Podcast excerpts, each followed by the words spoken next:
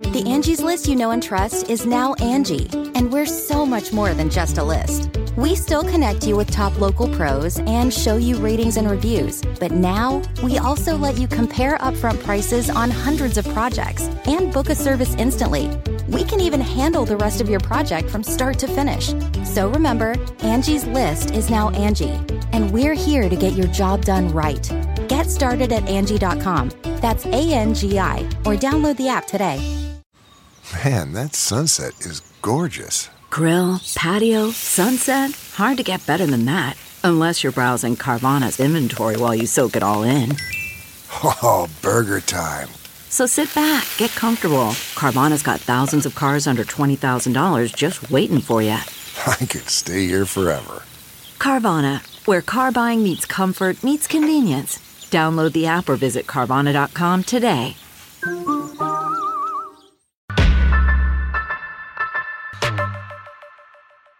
Hi, everybody. I'm Fran Spielman. And with me is a rising star in the Lightfoot administration, Marisa Novara, the housing commissioner. Welcome. Thank you. Thanks. So tell us a little bit about your background. I know that in reading your LinkedIn profile that you went to the University of Michigan and the University of Chicago, which happens to be the same places that Lori Lightfoot went. Right. Did you know her then? I assume you're younger than she is, right? She was ahead of me in both in both places. Did you yes. know of her even? No, um, I began to know of her actually through some work that I did at Metropolitan Planning Council, where we were working on a roadmap for uh, racial equity in the Chicago region. And um, the now mayor was part of an advisory group for us on public safety because of her role then with the police board. So that's where I began to get to know her. And just as we were releasing our roadmap in May of 2018 was when she announced her candidacy. And did you immediately sign on to her campaign? Did you say, wow, this will be great? I had a lot of interest in what I heard from her uh, as being very different and new uh, compared to what I had heard from other candidates and other mayors in the past. So um, I did spend some time on, on my own time working on her housing platform. Even before Rahm Emanuel dropped out? Yes. Okay. And then at the Metropolitan Planning Council, you oversaw the cost of segregation, a big study that talked about the $4.4 billion cost of segregation in Chicago. Talk a little bit about that and what about that study you bring to this job. Sure. Uh, yeah, that was a you know many a many year effort, and it really began with a desire on our part to figure out how do we talk about segregation in in a way that makes us understand that it impacts everyone in our region. I think that I went into this with a feeling that you know, we talk about segregation incorrectly all the time. We talk about it as if it's synonymous with black and brown spaces only and with low income spaces only. And that leaves out all of the spaces across our region that are majority white. And it allows for people who live in those spaces to feel that they're not part of a segregated space and that they therefore don't need to be part of the solution. So what we really wanted to do was figure out how do we talk about how this impacts all of us? And we set out to do that in partnership with the Urban Institute. And, um, you know, and we found a great deal of impact across both income, but also lost lives and lost educational potential. Then what we did with that was to say, okay, now that we know more about how segregation impacts us, what do we do about it? What do we do differently? And that's what led into our following report, which became kind of a roadmap for how to become a more racially equitable region. Okay. So you, what lessons do you take? What things will you do that you're now in a position to execute? Well, I'll tell you, you know, a really interesting part of this process. We really set this up as a process of inquiry, meaning we wanted to ask two questions.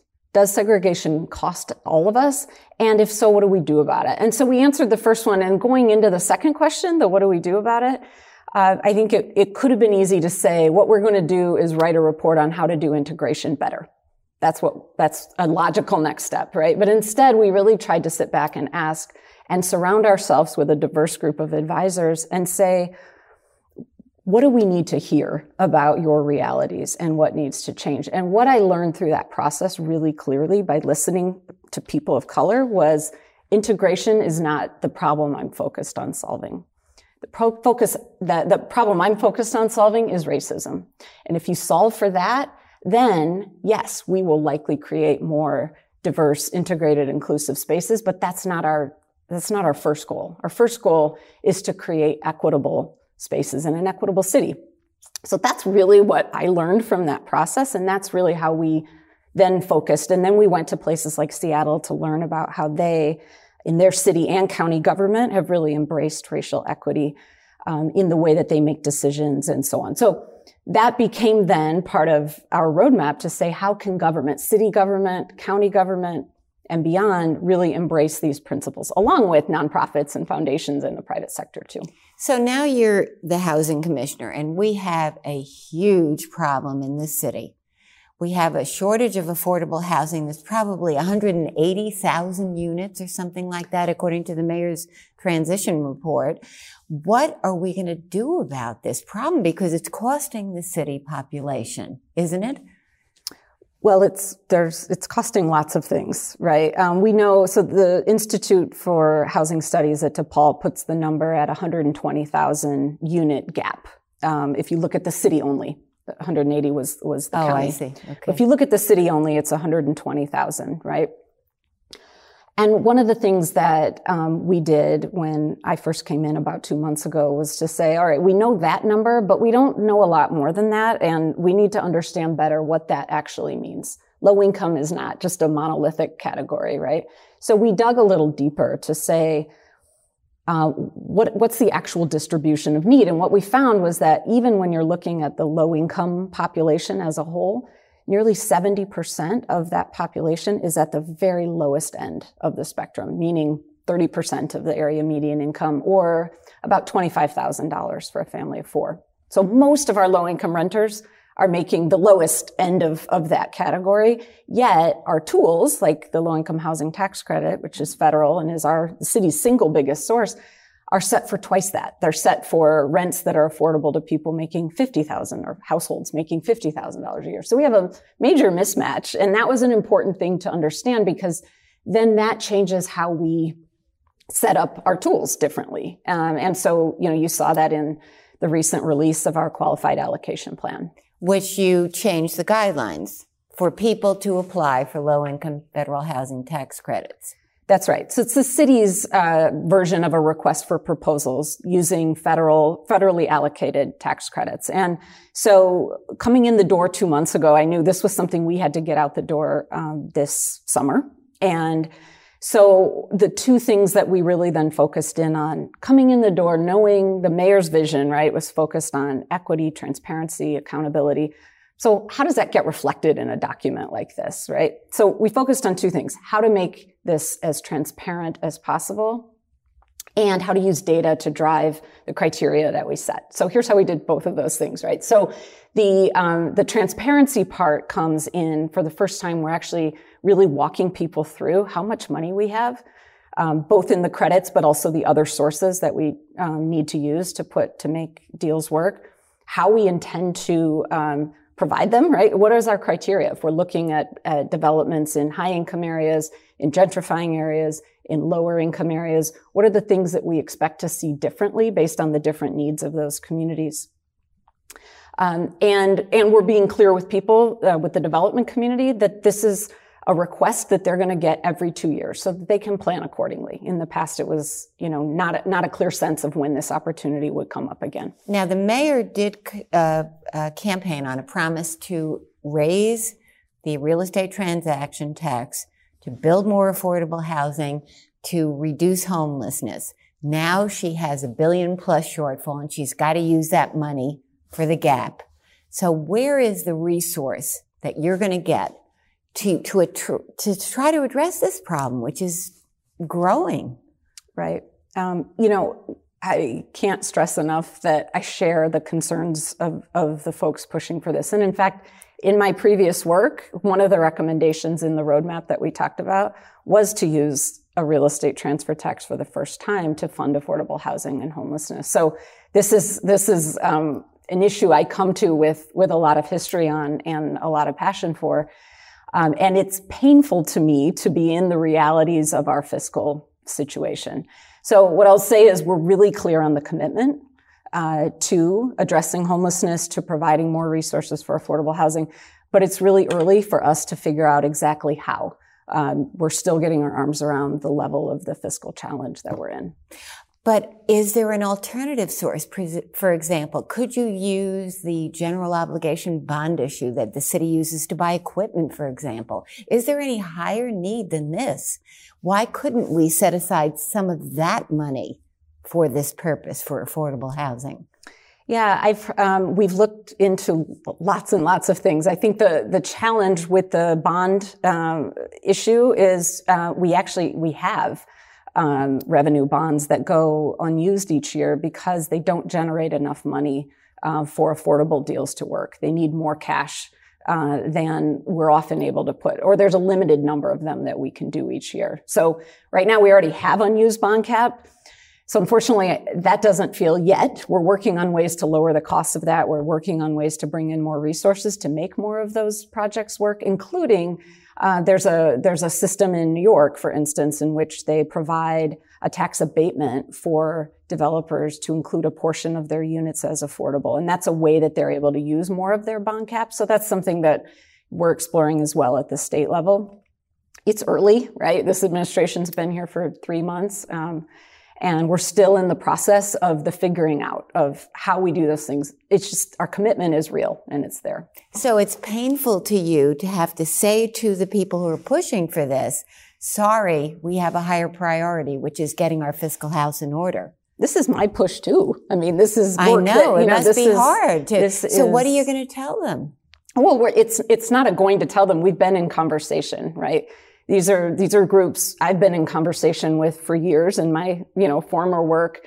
Coming into the transition, we've been in conversation about this reality. We just spoke on the phone earlier this week with some folks about, you know, here's the evolving reality. The problem is this is evolving as we speak and um, and we're sitting down together to figure out what we can do in the Does meantime. any do you have any other revenue ideas that could go for this purpose? It's early. We're still working on all of that. Can you toss out a few? Do you Not have yet. any ideas? Not yet. It's too much of a changing landscape in terms of what we uh, citywide what problem we're going to need to solve and what other things coming from other sources may be available to solve our bigger fiscal challenge. And so with all of those unknowns, it's hard to say yet.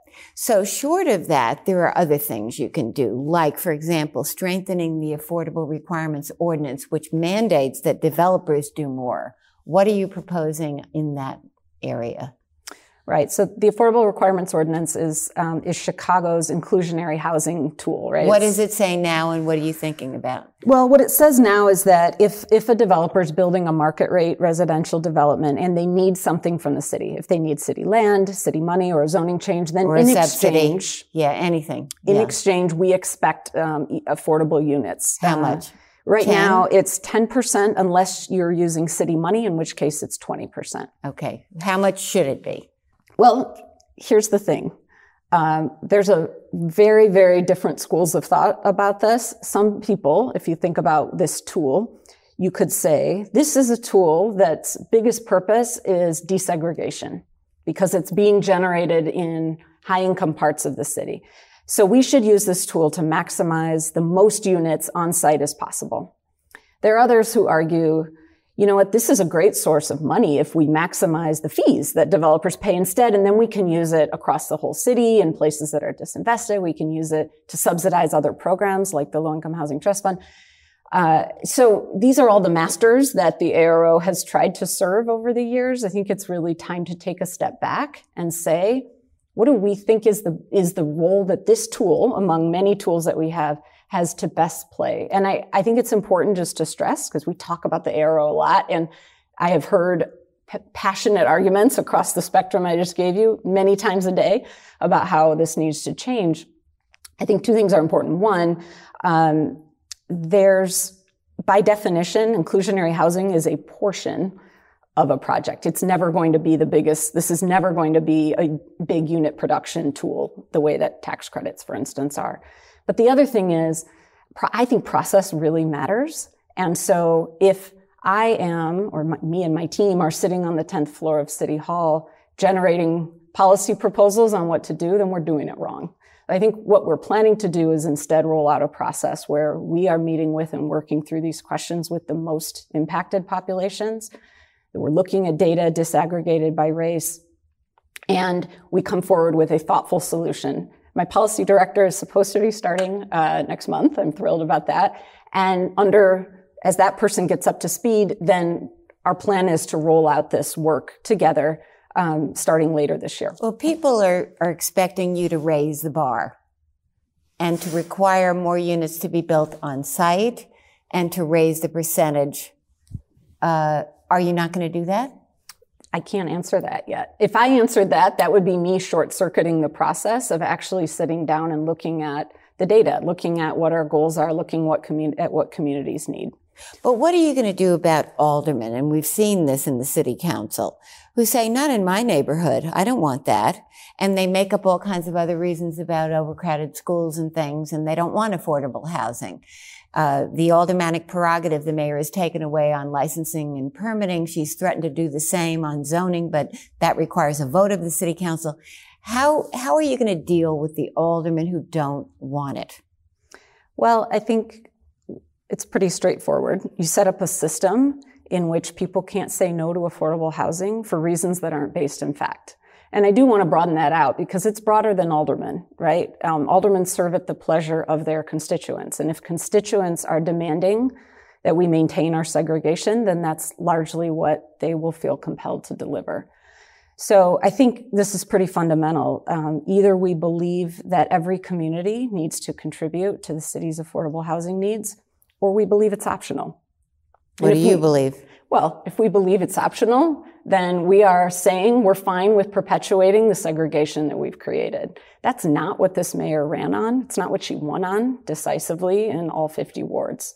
So we need to chart a very different path here. And, um, and you know, truthfully involves... for me, that's a, that's quite an honor to, to be able to be on the side of how do we figure out how to do that. And so that involves taking this power away from the alderman. Well, what it involves is saying uh, we value the input of communities. We value the input of aldermen who are closest uh, to their community. It becomes part of the evaluation process. But if we are in the business, which I think we need to be, of establishing a citywide vision for affordable housing, then we have broader criteria that we are measuring developments and proposals against. And we're looking at, you know, where do we have affordable housing? Where do we not? What populations are we better meeting the needs of versus not? And we're making decisions based on that criteria. And that really changes the focus of um, how we make decisions. So, do you think the vote will be close when she moves to strip aldermen of their prerogative over zoning so that you can get this done? I have no idea how that will uh, how that will play out. When will it happen? When's she going to take this on? You know, we are still as departments, we are still working through the enacting of the executive order. That's the other one, the so one the, that she took away with permitting and licensing. But the the one that's going to really be the fight is the zoning. We will see how that plays out. And but it's going to happen and it has to happen. That's, I mean, we will see how that's that's being led by the mayor's office, and we will see how um, how and when that moves forward. Do we need rent control? There's a movement to do that. Do you believe we should?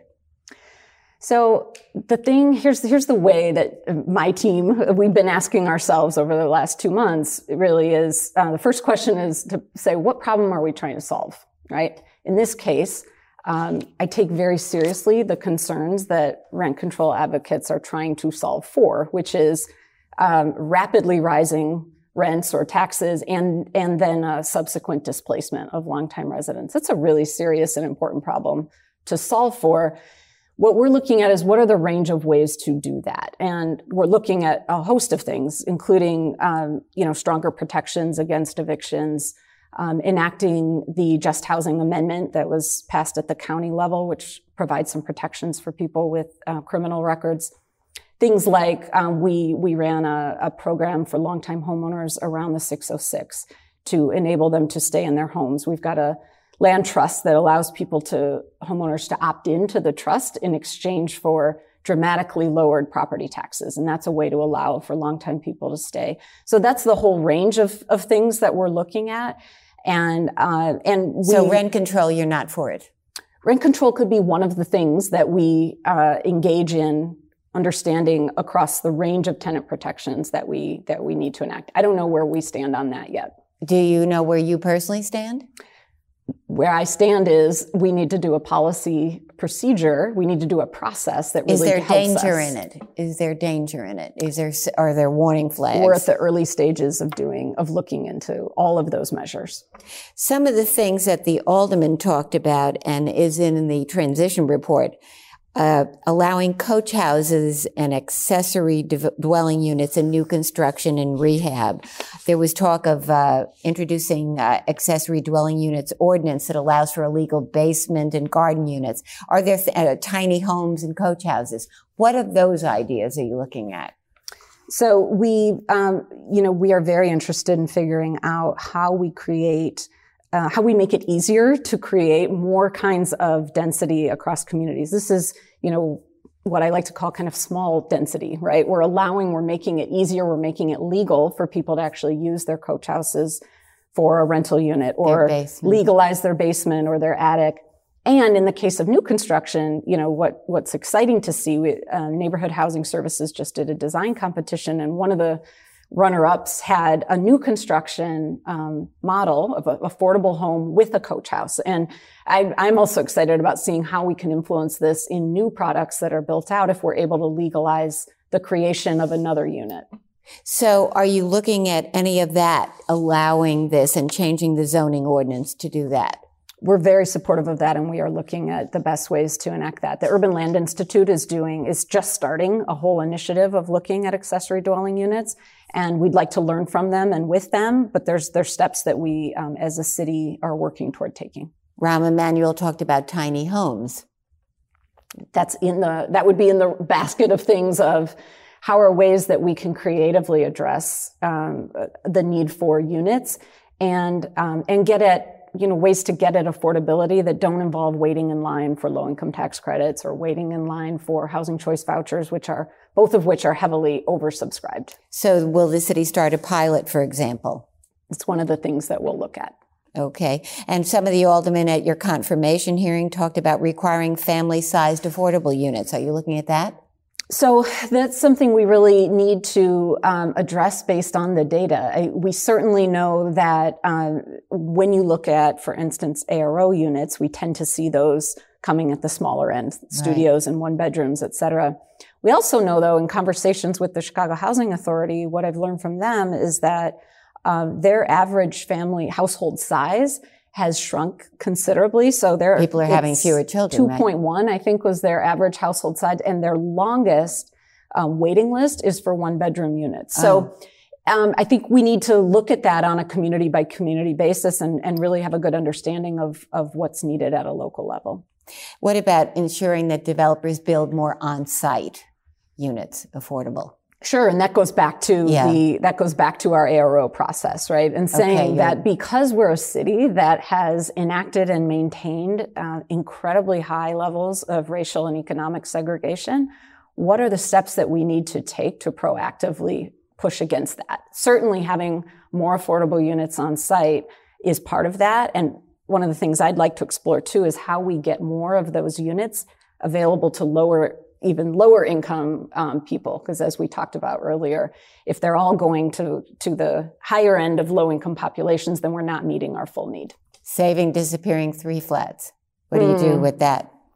Right. Um, so this is a concern i hear a lot about. In fact right after this uh, i'm jumping on the l to go meet with a community group and their leaders um, who one of the main things on our agenda is to talk about the loss of two to four flats that were, you know, sort of naturally occurring affordable. There was no subsidy on them, but they had been affordable. And now we're in a space where some of them may be being demolished for a new single family home. Some of them may simply be being deconverted. Uh, some of them may just be seeing incredible increases in rents. So that's a it's a major um, it's a major concern because you're dealing with the private market, not you know not a city owned land or or city owned uh, city subsidized buildings. So it's something I'm very very focused Is on. Is there anything you can do out. about it? Well, there's things that community groups have done in the past. So for instance, um, a community group um, during the you know, foreclosure crisis, worked closely um, with lenders to get a bunch of Fannie Mae owned homes, acquire them, and uh, assure that they would not be sold to the highest bidder, but instead would be held affordably. Um, how we do that with many, many different private owners is another question, and it's something we've really got to spend some time on. All right, you studied in Milan yes. for your master's. Take us out in Italian. Say something great. That sounds terrific. È stato un piacere, Fran. Ci vediamo presto. What does that mean? Uh, it was a pleasure, Fran. We'll see you soon. All right. Arrivederci. Arrivederci. Ciao. And we'll see you all next week.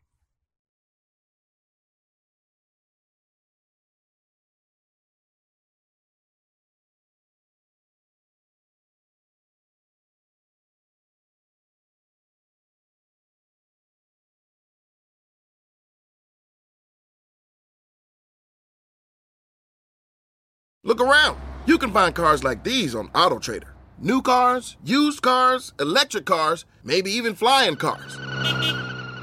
Okay, no flying cars, but as soon as they get invented, they'll be on AutoTrader. Just you wait. AutoTrader.